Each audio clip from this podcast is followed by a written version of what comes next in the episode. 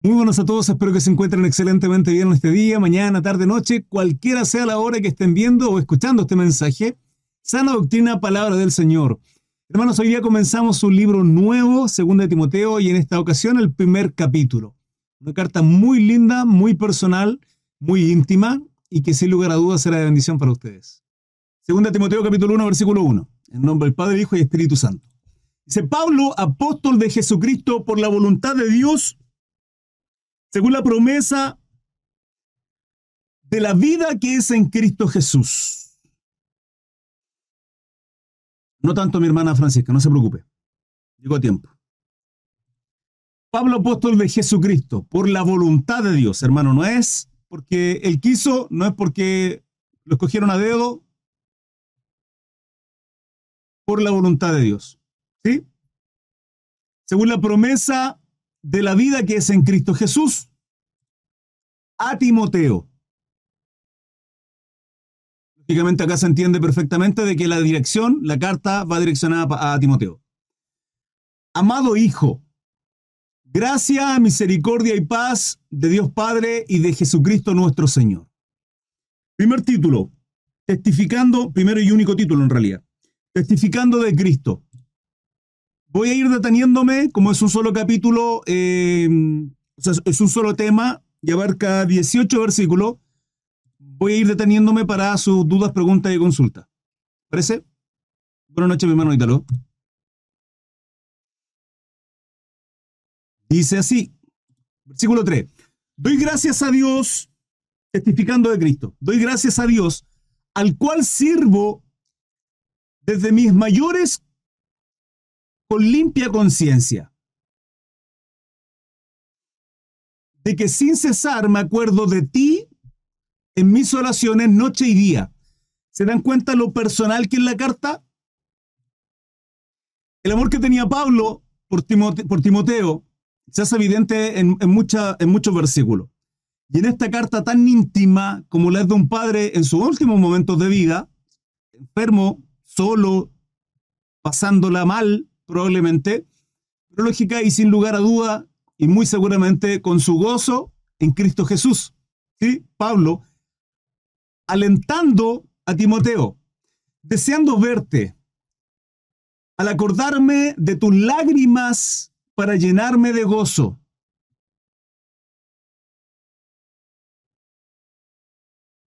Esas lágrimas tienen que ver muy probablemente de algún despido que tuvo Pablo al, distanciarse de, Pablo, Timoteo de Pablo.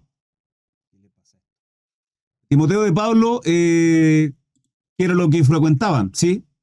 Pablo normalmente lo mandaba con misiones eh, a diferentes lugares.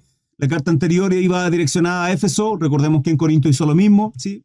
Era parte de la labor, el ministerio y el trabajo que hacía Timoteo, casi como un obispo incluso no decir obispo, trayendo a la memoria la fe no fingida que hay en ti. La fe no fingida que hay en ti, la cual habitó primero en tu abuela Loida. Bendita sea la abuela, hermanos. Bendita sea la abuela. No solo su abuela, sino también su madre Eunice. Y estoy seguro que en ti también. ¿Se dan cuenta lo trascendental, lo importante es que en casa se enseñe fe, se transmita palabra del Señor a nuestros hijos, a nuestros nietos quienes los tengan. Y en este caso la importancia de una mujer como Loida, hermanos, abuela de Timoteo. El trabajo de una abuela es tremendamente importante. Seis, por lo cual te aconsejo que avives el fuego del don de Dios que está en ti por la imposición de mis manos que recibiste cuando te impuse las manos. No solo Pablo, recordemos que en otro versículo, no recuerdo cuál, qué carta, creo que fue Tesalónique, Tesalonicense, Tesalonicense creo, bueno, no recuerdo. Eh, hubo imposición de manos sobre el presbiterio, sobre eh, Timoteo. ¿Se recuerdan? No creo que en la carta anterior, segunda, primera Timoteo, eh, la menciona. Y, y Pablo acá está diciendo que no descuide, ¿sí? sino que avive. el fuego del don de Dios que está en ti por, por la imposición de mis manos. ¿Qué es eso, hermano? ¿A qué se refiere con ello? ¿A qué se refiere con avivar el fuego del don? Me he hecho débil a los débiles para ganar a los débiles y a todos me he hecho de todo. Para que todo, para que de todos modos salve a algunos. Primera de Corintios 9:22. Gracias, mi hermano Carlos. Gracias, hermanito.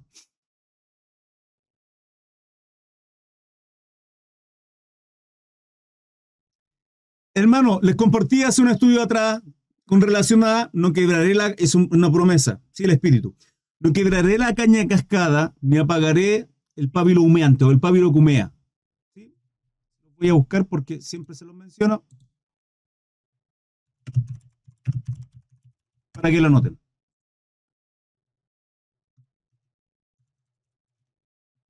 Isaías 42.3. En la nueva versión internacional dice, no acabará de romper la caña quebrada, ni apagará la mecha que apenas arde.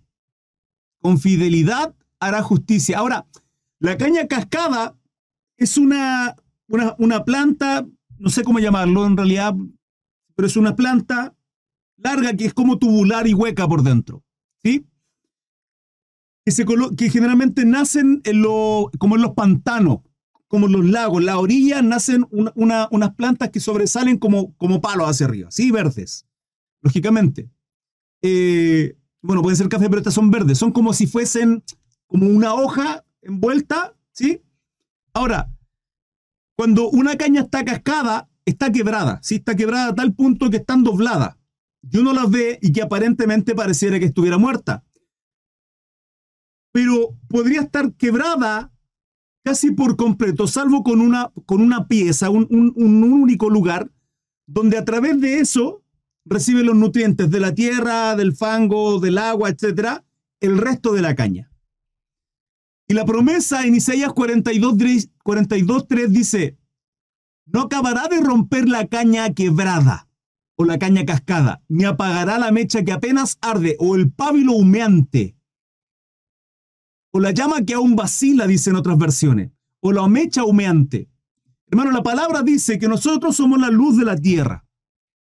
¿Sí? Una luz que en lo espiritual resplandece, que es la gloria de Dios en nosotros. Ahora, si yo ando en la carne, hermano, poco y nada de luz voy a hacer. ¿Se entiende? La forma en cómo Dios deposita su gloria, su unción, su poder en nosotros es a través de su Espíritu Santo. Pero uno a través del pecado o a, través de ir en la carne, andar en la carne, hermanos, apagamos esa luz. Y además a través del pecado contristamos el, Espíritu. Dice la palabra que el Espíritu Santo se contrista, ¿sí? Se entristece de alguna manera de la vida en cómo nosotros la llevamos a cabo. Entonces la pregunta es, ¿cómo está nuestra luz? Porque una luz no se esconde, hermano. Una luz no se esconde. La palabra es clara en decirnos eso. Si no se coloca en medio de la sala, en medio de una habitación, para que ilumine a todos. La pregunta es, ¿usted y yo estamos siendo luz en nuestros hogares? ¿O necesitamos avivar el don de Dios en nosotros? Hermano Patricio, buenas noches. ¿Necesitamos avivar el, el don de Dios? ¿Andamos en el espíritu o andamos en la carne? Mi hermana Carla, mi hermano Nelva, buenas noches. Son preguntas que debemos hacernos, hermanos. Se supone que somos cristianos. Buenas noches, mi hermana Elena. Gusto de verle. No es posible que nosotros como cristianos andemos apagando esa llama y andemos como, como un pábilo humeante, hermano. Y eso es evidente simplemente al vernos. Eso es evidente incluso en nuestras redes sociales. De qué manera alardeamos en nuestras redes sociales la vida que llevamos. ¿De qué manera alardeamos con el entorno que tenemos, en nuestra familia? ¿Somos la luz que ilumina el resto? Una luz es de bendición a otros. Somos la luz de este mundo, somos la sal de esta tierra. La sal en la antigüedad cumplía, bueno, hoy día igual, cumple, cumple dos procesos. Una, sazonar las cosas, darle más sabor, ¿sí o qué? Pero la otra es que no se, se echen a perder tan prontamente que no entren en putrefacción. Y de esa manera se hacían muchas cosas en la antigüedad, con la comida y otras cosas más, por medio de la sal. Nosotros somos eso, hermano. En Cristo Jesús, a través del Espíritu Santo, en nosotros somos luz y sal. Y Pablo le dice acá a Timoteo, por lo cual te aconsejo que avives el fuego del don de Dios que está en ti por la imposición de manos. Entonces, número uno, cuestionémonos en qué situación estamos. ¿Cómo está esa llama en nosotros, la gloria de Dios en nosotros? ¿Es, ¿Es, evidente la gloria en nuestro rostro? ¿En nuestros ojos? ¿Somos el reflejo de Cristo Jesús? ¿En nuestras obras, en nuestro caminar? Es tremendamente importante, hermano, que juzguemos nuestra propia vida y no mentirnos. Y peor aún, no alardear si andamos en la carne. Cuidado, hermanos. Cuidado.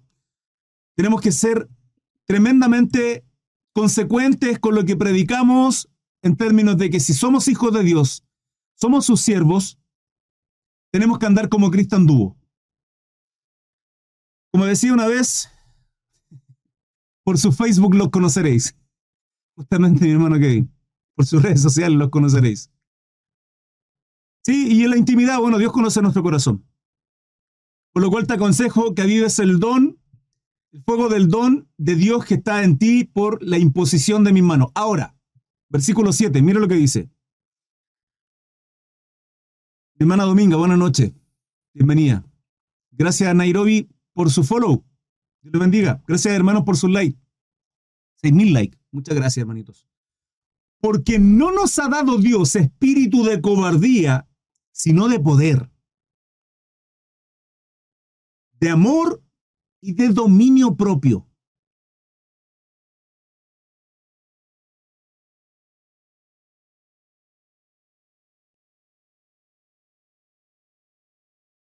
¿Por qué de cobardía? Porque Pablo estaba viviendo una situación súper tremenda, estaba encarcelado, estaba pasando sus últimos días.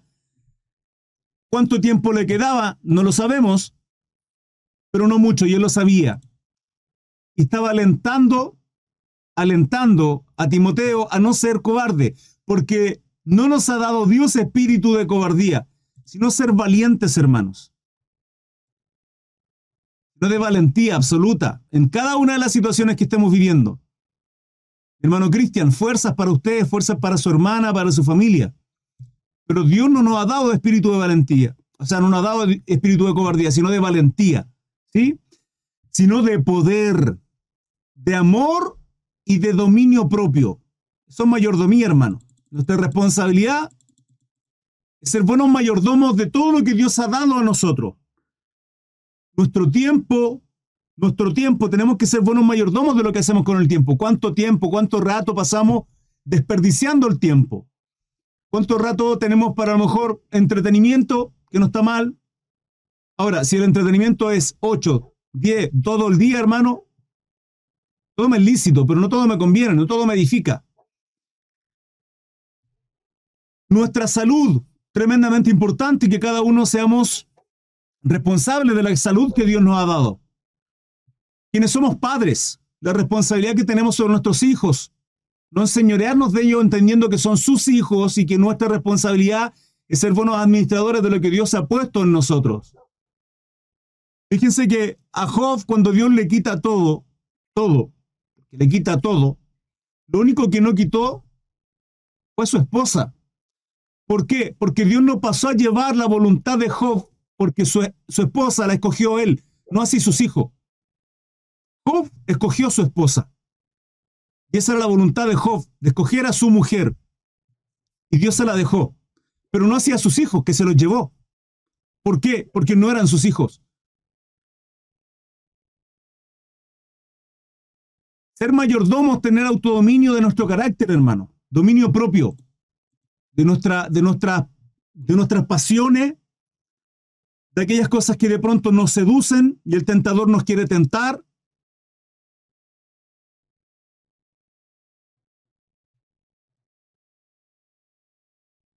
La caña cascada es simbólica y significa fragilidad. Comúnmente una caña cascada es una caña seca y astillada por un lado. Correcto, mi hermano Carlos. Justamente lo que había comentado. Bendiciones, mi hermano Pato, que anda para todos lados, TikTok y Facebook. Hay personas que alardean ser cristianos y ante, ante las personas se muestran piadosas o piadosos, pero cierran la puerta de sus casas y en lo oculto son del terror. Malas personas. Correcto, mi hermana Cecilia, buenas noches. Hermanos, aún hay tiempo, aún hay tiempo de cambiar todo lo que Dios está obrando y trabajando en nuestros corazones. Por tanto, no te avergüences de dar testimonio de nuestro Señor, ni de mí, preso suyo, sino participa de las aflicciones por el Evangelio según el poder de Dios. Éfeso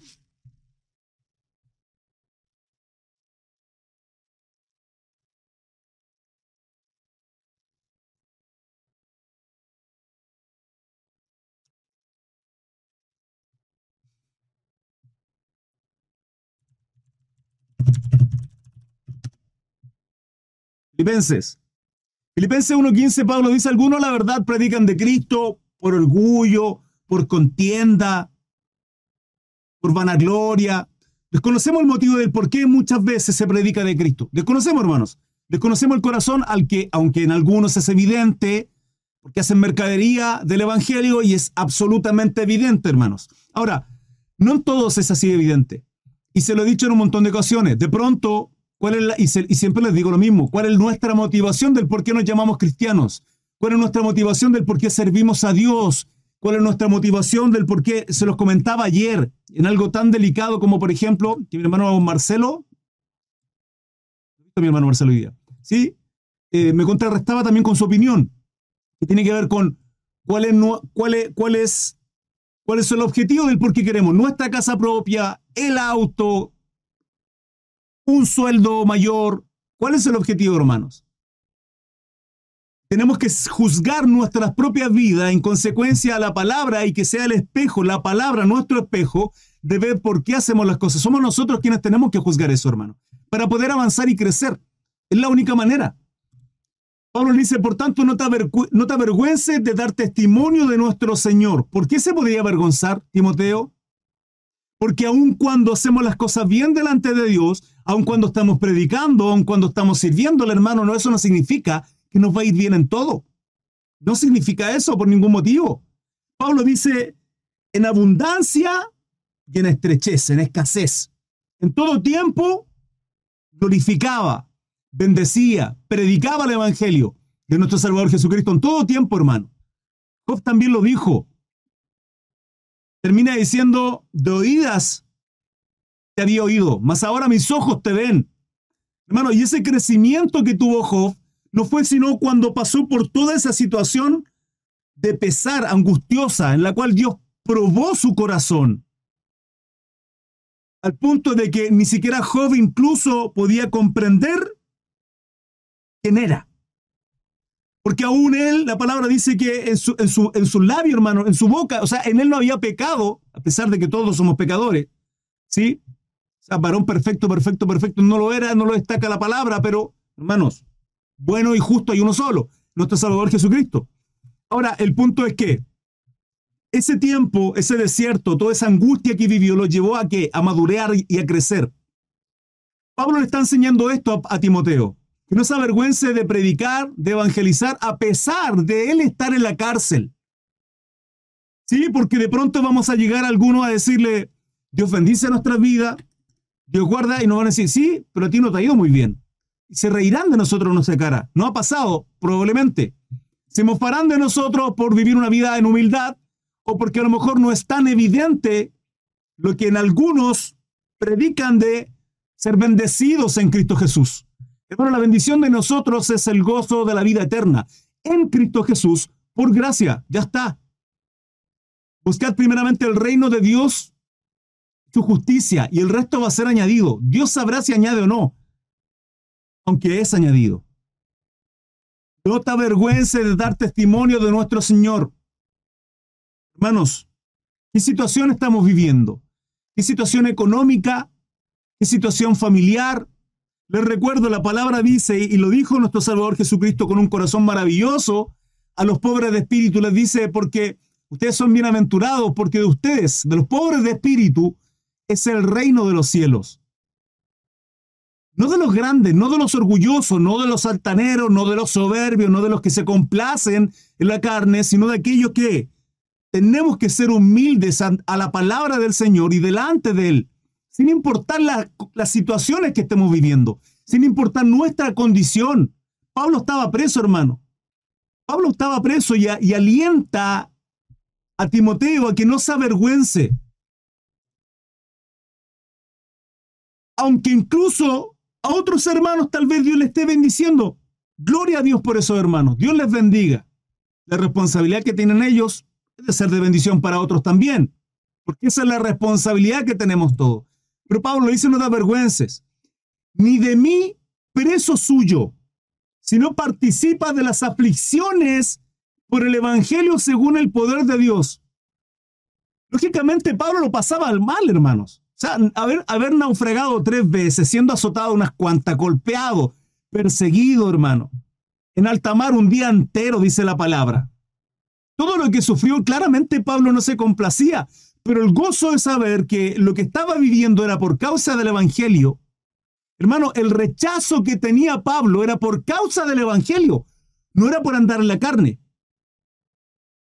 No era por andar en la carne, no era por complacerse en sus propios deleites y placeres. Pablo se gloriaba por sus debilidades, porque en sus debilidades Cristo se glorificaba en él. Él se hacía fuerte en sus debilidades por el gozo y el orgullo a la vez que sentía. De que por, por todo lo que vivió, y aun cuando su, su cabeza perdió por causa del Evangelio, Cristo se glorificó en él constantemente. Y eso le está enseñando a Timoteo. En la abundancia y en escasez, el Señor nos prueba para ver la madurez que tenemos para administrar nuestra vida. ¿Correcto, mi hermana Nelva? Si no participa de las aflicciones por el Evangelio según el poder de Dios, hermano, en ningún lado de la Biblia dice que nosotros siendo cristianos, evangélicos, sirviendo a Dios, vamos a ser bendecidos en todo, ¿sí? Vamos a poder renovar el auto todos los días, todos los años, vamos a poder eh, toda nuestra casa y vamos a tener casa propia y la mejor del... No, hermano, en ningún lado. Al contrario, dice que padeceremos, padeceremos, sufriremos, seremos perseguidos, inventarán toda clase de mal, mintiendo contra nosotros. Y en estos últimos tiempos, hermanos, vienen tiempos muy difíciles, no lo digo yo, no soy profeta ni hijo de profeta, pero la palabra, hermano, escatológicamente lo dice, y estadísticamente estamos viviendo esos tiempos, los cuales hoy día, hermano, estamos a nada se van a determinar realmente qué es paja y quién es trigo. Y es triste pensar, hermanos, que creemos ser hijos de Dios, siervos del Altísimo, cuando en verdad Cristo no ha nacido en nuestro corazón. Tenemos que pesar nuestras obras, tenemos que pesar nuestra vida, el cómo caminamos delante del Señor.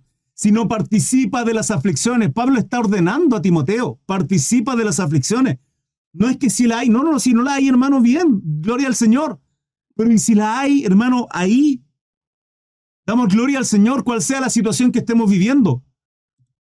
¿En qué estamos firmes sobre la, roca? Por eso, por eso entiendo, mis hermanos, y en algunas iglesias pentecostales, el hecho de, de ser llevados por el Espíritu y el mover nuestras emociones, que es tan precioso cuando buscamos la llenura, como se dice, del Espíritu Santo, que nuestra copa esté rebosando, llenos del Señor, el abrazo de nuestro Padre a través de su Espíritu Santo en nosotros y que, y que lloremos o riamos, ¿sí? O, o dancemos, hermano, qué sé yo. Lo entiendo perfectamente, pero no son esas cosas, no son los milagros los que a nosotros nos mantienen firmes en Cristo, sino la convicción que tenemos a través de la palabra y nuestra fe en Cristo Jesús. Es eso, nuestra convicción en Él. Y no buscamos santidad, hermano, no buscamos santidad para ser salvos, porque somos salvos en Cristo Jesús. Yo no busco santificarme día tras día porque, porque busco ser salvo o porque... No, hermano, si yo soy hijo de Dios, acepté a Cristo Jesús en mi vida y lo que vivo el día tras día, hermano, y usted tiene que ser igual, es la consecuencia de ser el hijo de Dios y no andar en la carne. y padecer el Evangelio, y si siento que la gente me rechaza, que me rechaza porque soy una persona de luz, porque mi luz a sus demonios les molesta. Y eso tiene que ser en ustedes y en mí, una consecuencia diaria de dejar nuestras vidas. De dejar nuestras vidas, hermanos, por causa del Evangelio y padecer cuanto sea necesario. El ejemplo de Pablo, hermanos, es el ejemplo de nuestro Salvador Jesucristo en la cruz. No anduvo en deleite, no anduvo, hermanos, siendo siendo el rey, siendo quien fue, no escatimó, hermano, nada, simplemente se entregó en esa cruz para que lo crucificaran, se hizo maldito por causa de nosotros. ¿Para qué? ¿Para que nosotros andemos en deleite, en placeres, en carnalidad y acomodando la palabra? No, hermanos, sino en humildad y padeciendo por causa de Él. Ese es el fruto de nuestra vida. Tenemos que madurar, tenemos que crecer y si estamos estancados, si estamos sufriendo, si nos sentimos solos, si estamos viviendo rechazo, hermano, ¿por qué? ¿Por causa de Cristo? ¿Por causa de que predicamos de Él? ¿O porque tenemos un mal carácter? ¿Porque somos cagüineros, chismosos? ¿Porque somos insolentes? ¿Por qué, hermano? ¿Por qué la gente nos rechaza? ¿Por qué hay pena en mi corazón? ¿Por qué hay tristeza? ¿Por qué hay angustia? Nuestra dependencia, hermanos, es absoluta en nuestro Señor. Podemos decir, Oremos por Israel. Sí, Dios bendiga a su pueblo Israel, Tierra Santa, Jerusalén. Hermano, pregunto, oremos por Israel. Sí, Dios bendiga. Pero ¿oramos por Israel? En nuestra intimidad, fuera de estos tiempos de estudio. Aparte, en, mi casa, en algún momento, en la noche, en madrugada, durante el día. ¿Oramos por la gente que está sufriendo y padeciendo en el sur de Chile? Hay un mover de Dios en nuestro corazón, acongojado, en empatía.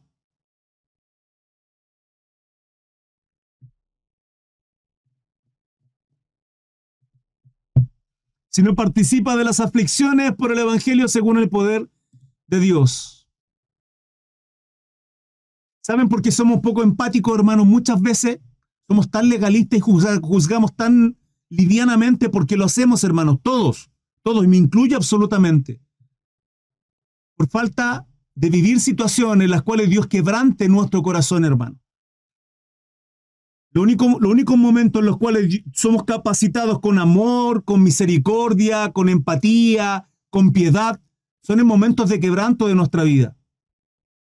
Porque solamente una persona que ha tenido el agua, hermano, hasta la mitad de la casa, va a poder el día de mañana, sobrellevando todo eso, saliendo adelante con la ayuda del Señor, ver cuando un vecino está en las mismas situaciones, ir corriendo a ayudar, porque sabe la carencia, el dolor, la aflicción que significa estar con el, con el agua hasta el cuello y perderlo todo.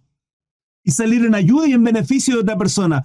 hermanos, el crecimiento es doloroso, porque eso implica que Dios nos tiene que llevar a un desierto para ser quebrantados. Y somos tan necios, somos tan brutos, hermanos, que no somos capaces de entender a través del Antiguo Testamento cómo el pueblo hebreo y judío, a través de todos sus errores, nosotros adoptarlo. Eso, eso de que nadie aprende en cabeza ajena es un error. Yo no comparto eso, hermano. ¿Qué significa aprender en cabeza ajena? Significa que aprender por causa de otros. Hermano, yo creo que hay dos maneras de aprender, no hay más. Dos, no hay más, hermanos. Y en esas dos abarca todas las formas de aprender. Número uno, en cabeza propia. Vale decir, yo aprendo como yo quiero. Y ese yo aprendo como yo quiero, hermano, significa que voy a aprender a través de la lectura, y eso es en cabeza ajena, ¿sí? Pero sin leer nada, sin ver a nadie, yo puedo obrar en la vida como yo quiero y eso me va a llevar a pegarme con un muro constantemente, pero en base a los errores voy a crecer. Sí, voy a decir, no, por aquí no es, me doy vuelta, no, por aquí no es, voy para allá. Hermano, va a ser doloroso, te vas a caer, te vas a avergonzar, vamos a vivir situaciones difíciles por bruto que somos. ¿Por qué? Porque si digo, si hay una persona que ha transitado este camino, ¿qué hago? Le sigo. Más aún, si me quiere ayudar, ¿qué hago? le obedezco. Y de eso se trata, hermano. Podemos buscar toda la gloria, podemos buscar toda la riqueza y podemos ver la vida de Salomón en cómo terminó. Y él escribe un libro, no solo uno, hermano, pero Eclesiastés, y termina diciendo, hey, no busquen dinero. Proverbios, Salmos nos llevan, toda, toda, la, toda la Biblia nos lleva a dejar, a dejar de, insistir, buscar el dinero y ser rico, hermano. Nuestro corazón se corrompe, la palabra completa nos, nos manda eso. Los vimos en el estudio pasado. Pablo dice, tienen para vestir, sí, para comer, listo, con eso estén contentos. Con eso es dejar esas cosas que, que no edifican, no, no me benefician en nada. Al contrario, me apartan, hermano. Me apartan de Cristo. Me alejan de la cruz maravillosa de nuestro Salvador. De la voluntad y el propósito por el cual Dios te formó, hermano. Sierva, por el cual Dios te formó.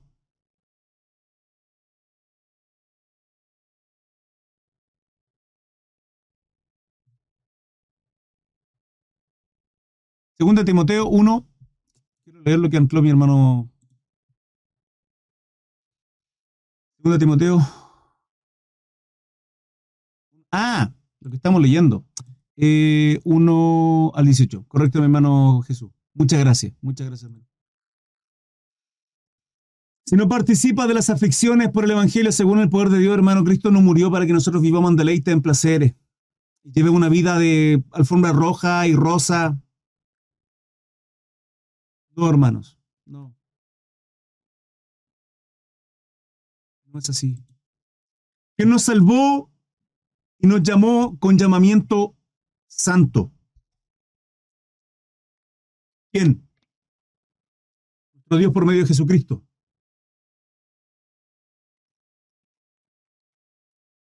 No conforme a nuestras obras, sino según el propósito suyo. Hermanos, Dios nos llamó a través de Jesucristo, nos justificó, nos redimió, nos salvó, nos exime del juicio de condenación con un propósito, no por nada, con un propósito, no conforme a nuestras obras, no por gracia, sino según el propósito suyo y la gracia que nos fue dada en Cristo Jesús antes de los tiempos de los siglos. ¿Que se creó la predestinación? Absolutamente, porque cree absolutamente en un Dios que conoce todos los tiempos, hermano. ¿Cómo no son capaces de entender aquellas personas que dicen que Dios predestinó solo a alguno? Si la misma palabra dice que no hace excepción de personas, entonces, ¿cómo chocan esas dos opiniones? ¿Cómo chocan esos dos puntos de vista? Sino sin entender de que servimos a un Dios todopoderoso que predestina de un principio porque conoce toda nuestra vida, hermanos. Él conoce toda nuestra vida. Conoce cuando somos débiles, cuando somos fuertes y en consecuencia de entregarle nuestra vida, nuestro corazón a nuestro Dios, Él va a direccionarnos hacia qué? Hacia el propósito suyo. Hermanos, ya lo vivo yo, Cristo vive en mí.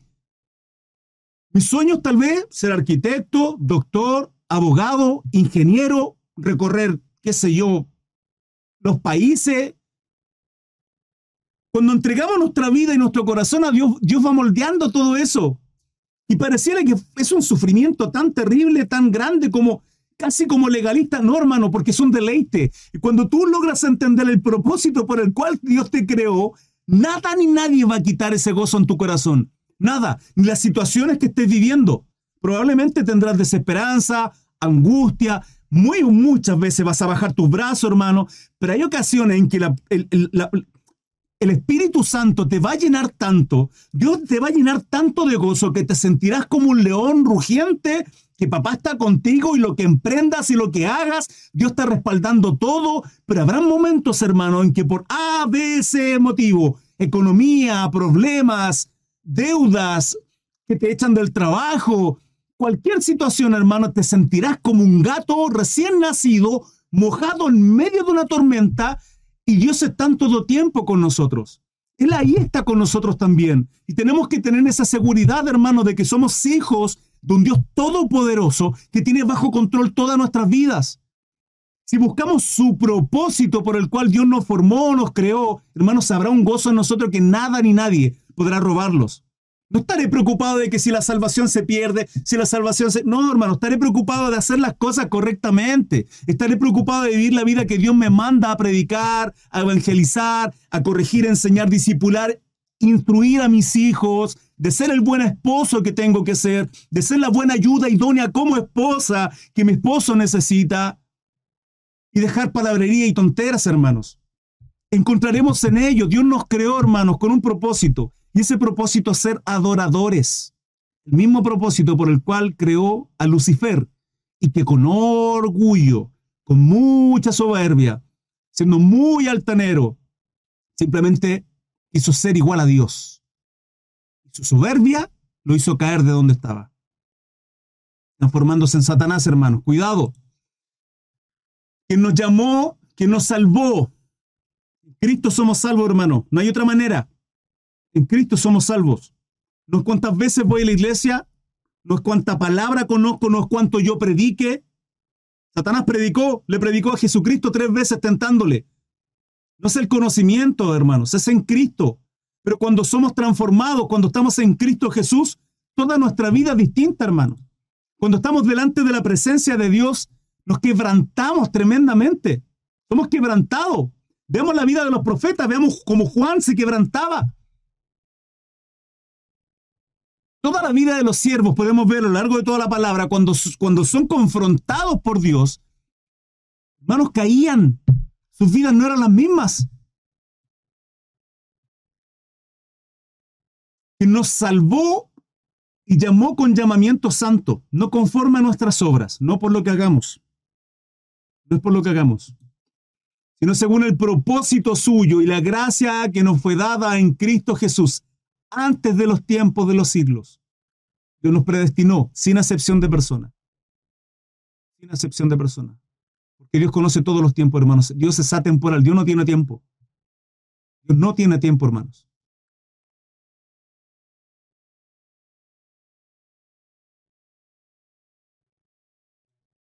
Pero que ahora ha sido manifestada por la aparición de nuestro Salvador Jesucristo, el cual quitó la muerte y sacó a la luz la vida y la inmortalidad por el Evangelio.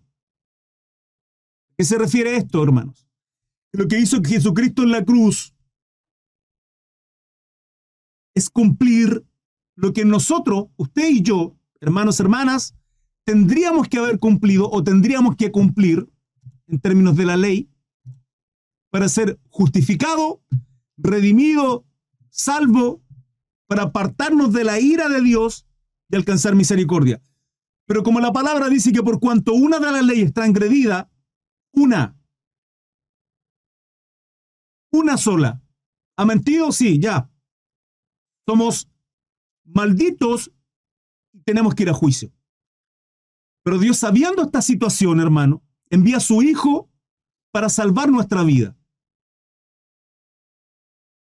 Eso no nos exime que reconociendo a Jesucristo como nuestro Salvador, que reconociéndolo a Él, que fue levantado de entre los muertos al tercer día por el Padre y hoy reina a la diestra de nuestro Dios en el cielo, y que su Espíritu Santo mora en nosotros, eso no nos exime de que pequemos nosotros.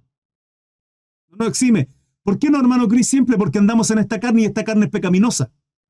Pero eso tampoco no exime simplemente de pisotear la gracia de Cristo, decir, ah, listo, está crucificado, yo lo acepto, ahora soy salvo y hago lo que quiero. Usted no ha entendido entonces. Su corazón no se ha quebrantado porque usted piensa que Jesucristo fue crucificado para que usted haga lo que quiera y vivir en deleite, en placeres. No, hermanos, ya no vivo yo, Cristo vive en mí, dice la palabra. Lo dice Pablo. Y Él nos entrega, Él nos entrega salvación. Hermanos, somos eternos. Él puso eternidad en nuestra alma.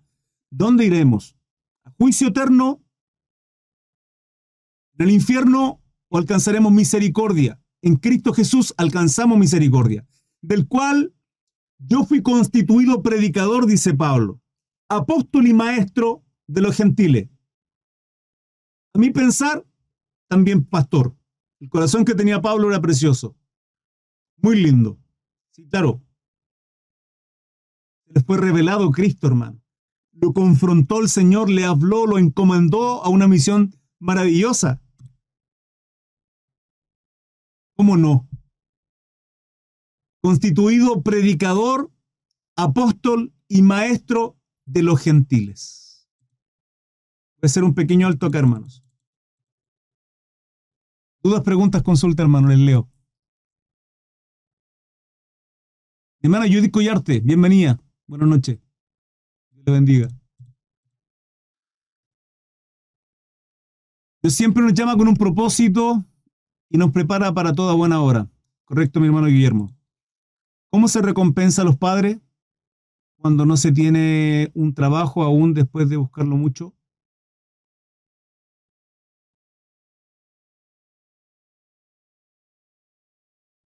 Hermano Esteban, otro día vi un video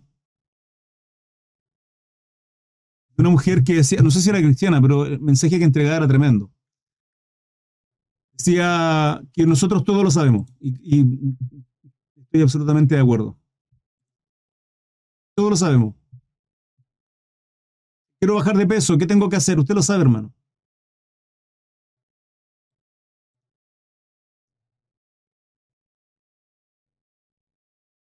Sabe. Y decía, usted lo sabe, usted sabe, sabe qué tiene que hacer para bajar de peso. ¿Sí? Solo que su carácter es débil, no lo hace, es otra cosa. Hermano Esteban, cuando pregunta cómo se recompensa a los padres cuando no se tiene un trabajo aún después de buscarlo mucho. Honrando padre y madre. ¿Cómo se honra al padre y a la madre? Honrar a mi padre y mi madre no implica, hermano, estar ahí con ellos para... No, o sea, hacerlo sentir orgulloso en todo término.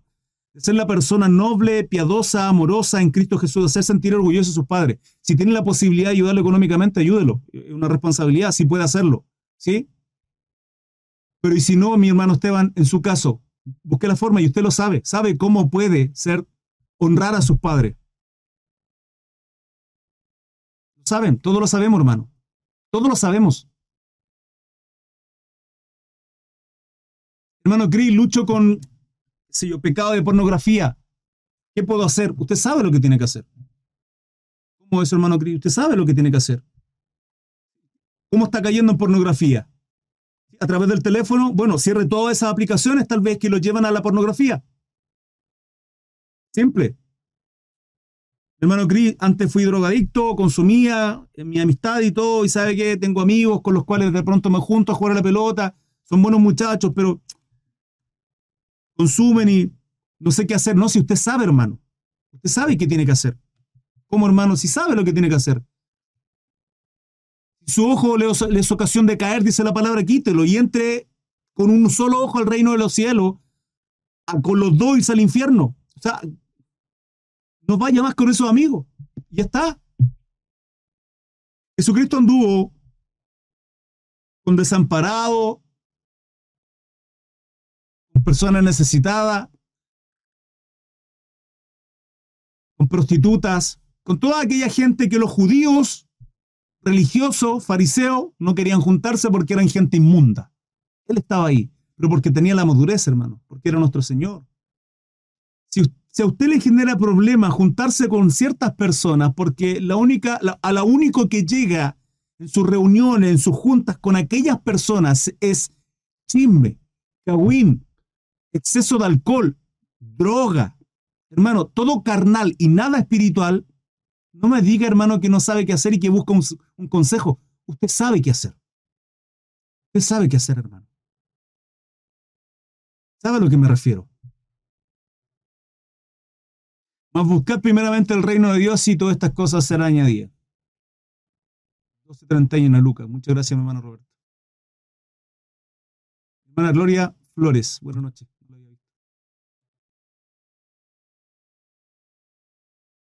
Mi hermana Joana, ya llegaremos a Hebreo. Estamos estudiando primera, segunda de Timoteo.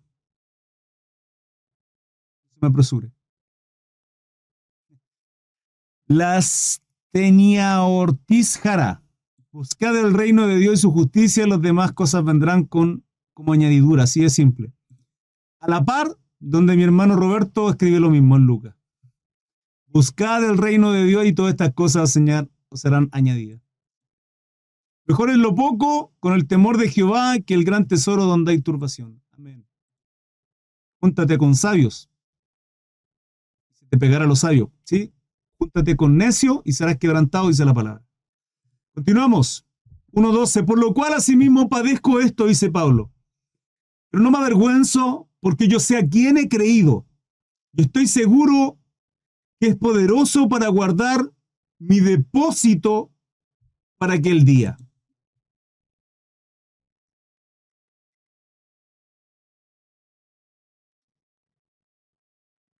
Pero nunca ocurre, hermano. ¿Sabes la cantidad de veces que he conversado con mi esposa que haciendo lo que hago es evidente que en estos últimos tiempos seremos perseguidos y probablemente encarcelados y quizás que otras cosas más? y no sutilmente, lo conversaba en muchas ocasiones con ella, lo conversaba en muchas ocasiones con mi familia. Siempre les digo lo mismo, perseveren, porque soy bendecido por causa de ello. Si llega a ocurrir, me preparo para, los para las peores situaciones que puedan acontecer, hermano, para las peores situaciones. ¿Sí? Siempre digo lo mismo, mi, filosofía es, espero lo mejor, pero me preparo para lo peor.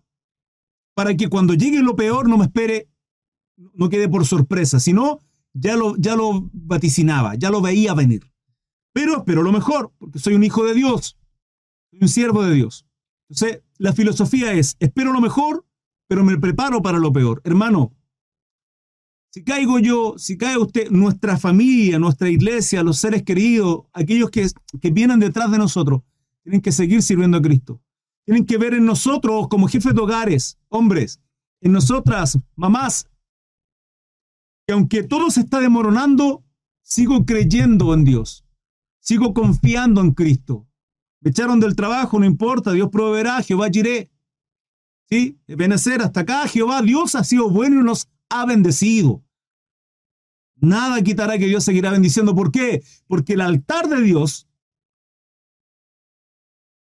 como templo del Espíritu Santo, ¿sí? Hoy, el arca del pacto que estaba en el altar de Dios, que tipifica la presencia de Dios, el arca del pacto está en mi hogar. Mi casa es casa de oración.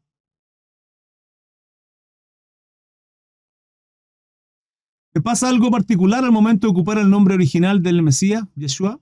Muchos me odian. Nombre, mi hermano. Las veces que he logrado compartir con usted eh, conversaciones, tanto usted como yo logramos entender maduramente el mismo sentir, el amor por nuestro Jesucristo, en su caso lo nombra como Yeshua, nuestro Yeshua Hamashiach, solo que para nosotros latinos decimos Jesús. Pero eso de conflictos de, de... ¿Qué no es un hermano? Lo mismo, una sana doctrina, una doctrina principal y cardinal, la cual es el fundamento que Cristo es, nuestro Salvador, entre otras doctrinas principales. Ayer estudiamos eso, hermano. Hay doctrinas que son principales, básicas, fundamentales, que eso nos cimientan, nuestros cimientos para luego seguir formándonos como cristianos. Hay doctrinas principales, secundarias y otras terciarias.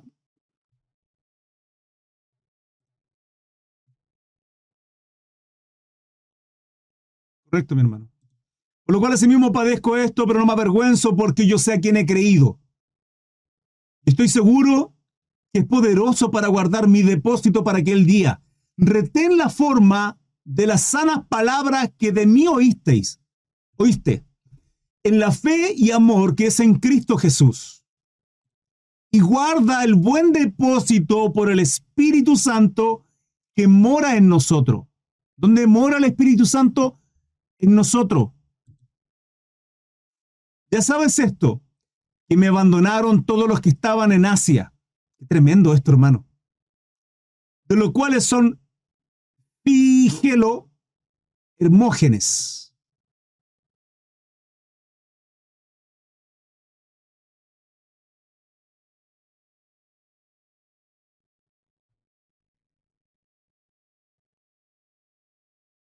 El camino del liderazgo, hermano, para aquellos que tengan un ministerio, que sientan un llamado en su corazón, es, solitario, hermanos.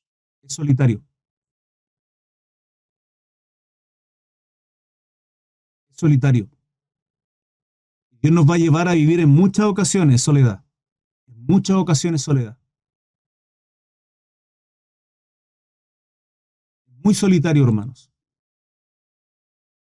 Por mucho que tengamos consiervo, hermanos, nuestra par, sí, aún así es solitario. Podemos ver a nuestro Salvador Jesucristo, hermanos. De todos los discípulos, siempre él contaba con tres más cercanos. ¿Quiénes son? Pero aún así, aún en esos tres más cercanos, aún así, él seguía estando solo. Constantemente. Tenía un grupo en los cuales no tenía el peso de tener que estar haciendo milagros, sanidades, de tener que estar predicando. Simplemente llegaba con sus amigos, se sentaba, descansaba, compartía. una buena charla, un descanso, un sentarse y hablar tranquilamente.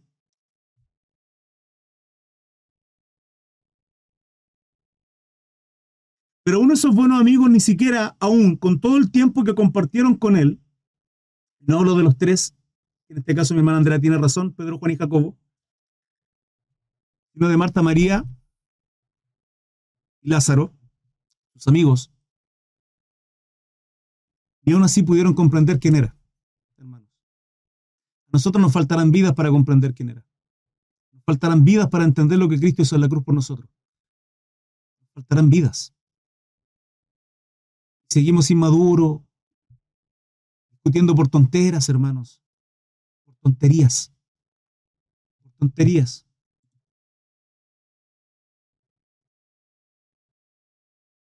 Causa por el motivo por el cual nuestro Señor Jesucristo lloró. Uno de los versículos más cortos de la Biblia. Jesús lloró.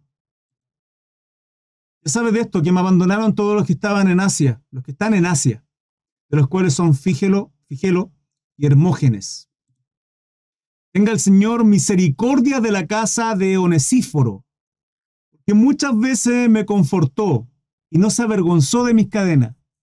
Onesíforo, que fue a bendecir, a ayudar, a consolar, a abastecer de lo necesario que podía tener carencia Pablo encarcelado. Y esto, y esto es tremendo, porque recordemos el contexto de esta temporada, de este tiempo en la cual Pablo está hablando a Timoteo. Estaban persiguiendo a los cristianos, hermanos. Estaban persiguiendo, se estaban encarcelando a todo aquello que se hacían llamar cristianos o en un principio los del camino. Jesús predicaba, yo soy el camino, la verdad y la vida. Entonces sus seguidores se les llamaban los del camino. Posteriormente en Hechos dice que se hicieron llamar cristianos. Por lo cual, si yo voy a visitar a, mi hermano Pablo, a ayudarle, a asistirle con algo, corría un riesgo tremendamente alto, hermano, en que yo también sea encarcelado. Encarcelado por causa de tener la misma fe que aquella persona con la cual yo voy a ayudar. Y en este caso, Nasíforo tiene un lugar de honor y privilegio en el cual Pablo lo menciona. Y dice, tenga el Señor misericordia de la casa de Onasíforo, porque muchas veces me confortó. No se avergonzó de mis cadenas, sino que cuando estuvo en Roma, me buscó solícitamente y me halló. Concédale el Señor que haya misericordia cerca del Señor en aquel día. Y cuanto nos ayudó en Éfeso, tú lo sabes mejor. Tremenda palabra de Pablo hacia un siervo que estaba entregando su vida. No es el único que menciona Pablo, lo mencionado en otras cartas, no Onesíforo. Eh, y lo hemos visto, hermanos. Esto aparece en Mateo también. El juicio de las naciones, Mateo 25, del 31 en adelante. Cuando el Hijo del Hombre venga en su gloria y todos los santos ángeles con él, fíjense el contexto de esto contexto de esto, en Mateo 25, luego de Mateo 24, el tiempo escatológico, de las profecías que aparecen ahí. Luego Mateo 25 dice que tenemos que estar en santidad, con aceite en nuestras lámparas a través de la parábola de las diez vírgenes. Luego el pesar y cómo seremos juzgados a través de nuestras obras con relación a la parábola de los talentos, de lo que Dios ha puesto en nosotros y que hemos hecho con ello, talentos, dones, etcétera, de lo que Dios ha administrado administrado nuestra vida para que nosotros administremos. Y luego dice el juicio de las naciones. Cuando el Hijo del Hombre venga en su gloria y todos los santos ángeles con él, entonces se sentará en su trono de gloria y se reunirán delante de él todas las naciones y se apartará los unos a los otros como aparta el pastor las ovejas de los cabritos. 33. Y pondrá las ovejas a su derecha y los cabritos a su izquierda. Entonces el rey dirá a los de su derecha, Venid, bendito de mi Padre, heredad del reino preparado para vosotros desde la fundación del mundo. Que tuve hambre y me diste de comer, tuve sed y me diste de beber, fui forastero y me recogiste. Estuve desnudo y me cubriste, enfermo y me visitasteis. En la cárcel y viniste a mí. Aquí se cumple esa palabra. Entonces los justos le responderán diciendo, Señor, ¿cuándo te vimos hambriento y te sustentamos, sediento y te dimos de beber? ¿Cuándo, ¿Cuándo te vimos forastero y te recogimos desnudo y te cubrimos? ¿O cuándo te vimos enfermo o en la cárcel y vinimos a ti? Respondiendo el rey les dirá, de cierto os digo que en cuanto hiciste a uno de mis hermanos más pequeños, a mí me lo hicisteis. Entonces dirá también a los de la izquierda, apartaos de mí, malditos, al fuego eterno preparado para el diablo y sus ángeles. ¿Para quién? Para el diablo y sus ángeles. Hermano, fue preparado para ello. Que la gente se quiera ir solita para allá, simplemente viviendo en rebeldía y rechazando a Jesucristo y su palabra, es otra cosa. Porque tuve hambre y no me disteis de comer, tuve sed y no me disteis de beber, fui forastero y no me recogisteis, fui forastero y no me recogisteis, atento a aquellos hermanos que vienen de otras naciones a buscar una mejor calidad de vida que la que no tenían en sus tierras. Hermanos, cuidado. Recordemos que somos forasteros también nosotros. Estuve desnudo y no me cubristeis, enfermo en la cárcel y no me visitasteis. Entonces también lo, ellos le responderán diciendo, ¿cuándo te vimos hambriento, sediento, forastero, desnudo, enfermo o en la cárcel y no te servimos? Entonces él le responderá diciendo, cierto, digo que cuando no lo hicisteis a uno de los más pequeños, tampoco a mí me lo hicisteis. E irán estos al castigo eterno. Ah, no, pero el infierno no existe, ¿ah? Sheol, es solo tumba, ¿ah? ahí mueren sin saber nada de nada. E irán estos al castigo eterno, a los justos y los justos a la vida eterna. La eternidad acá es la misma, pero no hay más camino. Juicio eterno, condenación eterna, infierno, salvación por causa de la gracia en Cristo Jesús. ¿A qué? A vida eterna, en la gloria del Padre. Ahora, seremos juzgados, hermanos. Y acá está diciendo el juicio es por hacer obras con relación a quién? En gratitud a Jesucristo. Eso es lo que estaba pasando con Pablo. Eso es lo que ocurría con Onasíforo. Ahora, ¿qué es lo tremendo acá? Y vuelvo a recalcar, lo tremendo es que Onasíforo estaba exponiendo su vida a ser encarcelado, apresado por causa de qué? De servir a Cristo, hermano. Eso, eso es tener madurez. Eso es saber quiénes somos en Cristo Jesús. No basta solamente con con la Biblia, los hombres bien afeitaditos, con corbatita bonito, las damas con vestido recatado, sin peinado ostentoso. No, correctito. Vamos a la, a la porque, porque esa es otra discusión. La otra vez una discusión. ¿Cómo se dice? Voy al templo, voy a la iglesia, voy a la congregación. Hermanos, discutir por esas tonteras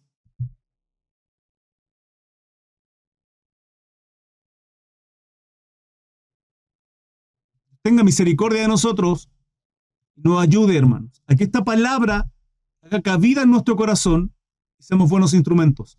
Cumplamos el propósito de la voluntad por el cual Cristo nos llamó a la luz. Leo, dudas, preguntas, consulta, hermanos. ¿Quién es Onesíforo en la Biblia? Pregunta mi hermano Carlos y responde mi hermano Carlos. Su nombre significa el que trae provecho. Bonito. Un cristiano que prestó valiosos servicios al apóstol Pablo en Roma y en Éfeso mientras Pablo estaba en la cárcel. Y así finaliza este estudio bíblico, hermanos. Espero que haya sido de bendición para cada uno de ustedes. Recuerden 21 a 15 estudios bíblicos a diario, a diario, en todas mis redes sociales, Instagram, TikTok, Facebook y YouTube. 21 a 30 comenzamos la lectura. No se pierdan de esos momentos preciosos. Lo que acaban de ver simplemente fue un extracto. El estudio completo lo pueden ver en mi página de Facebook. Abajo en la descripción eh, o en algún lado por ahí encontrarán eh, todas mis redes sociales a través de un link, Linktree, donde tengo todas mis redes sociales eh, y podrán verlas a través de ese link único y seguirme, por supuesto. Que tengan un bonito día. Dios les bendiga. Hasta luego. Chao, chao.